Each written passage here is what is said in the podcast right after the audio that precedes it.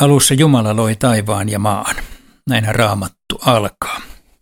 Tiedemiehet on muuten viime vuosikymmeninä keksineet, että maailmalla täytyy olla alku. Ennen vanhaan ajateltiin, että se on ollut aina olemassa, mutta nyt tiedetään, että koska maailmankaikkeus laajenee, niin sen on joskus tarvinnut alkaa tämän laajenemisen. Eli tiedemiehet on keksineet sen ihan saman, minkä, minkä äh, raamattu on ilmoittanut jo kauan sitten, että alussa Jumala loi taivaan ja maan. Katsotaan sitä raamatun ensimmäistä jaetta sillä kielellä, jossa on alun perin kirjoitettu, eli hebrean kielellä. Hebreaksi raamattu alkaa sanalla Bereshit bara Elohim. Ja nyt tämä ensimmäinen sana, Bereshit, on tavattoman kiinnostava. Se on siis alussa.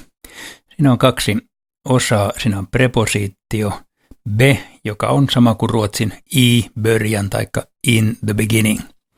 Eli tämä on SSA alussa, mutta sillä on pari muutakin merkitystä. Se myöskin vastaa kysymyksiin äh, jonnekin ja oho, tämä tuli vähän harsusti kirjoitettua, ja jonkun kautta. Ja sillä on tällaiset kolme merkitystä. Ja sitten tämä pääsana reshit, niin se on tietenkin alku, mutta silläkin on pari muuta merkitystä. Se tarkoittaa myöskin esikoinen ja pää.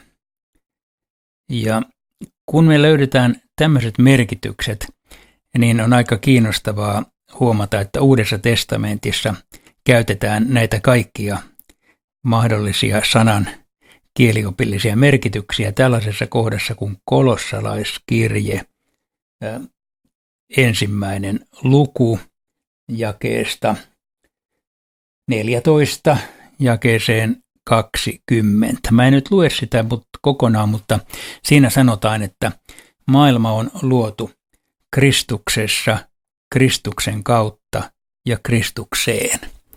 Ja hän on alku, esikoinen ja pää. Tällä tavalla tulkittuna, ja tämä on ihan raamatullinen tapa tulkita, ja se on vanhassa kirkossa jo keksitty, Jeesus on jo raamatun ensimmäisessä jakeessa läsnä. Käännetään vielä se teksti tähän suomeksikin, niin tiedetään missä mennään. Siis alussa Jumala loi taivaan ja maan. Ja tämä voitaisiin, tämä on ihan oikein käännetty, mutta tämä voitaisiin kääntää vaikka esikoisessa – tai päässä tai esikoisen kautta. Eli, eli Kristus on ollut läsnä jo maailman luomisessa. Ja sen tähden Jeesus on koko raamatun keskus ja, ja pää ja raamatun tarkoitus. Ja raamatun ensimmäistä sanasta alkaen me ollaan Jeesuksen ympärillä raamatun viimeiseen sanaan asti. Sen takia Jeesus on kaikkein tärkein, mitä raamatussa on.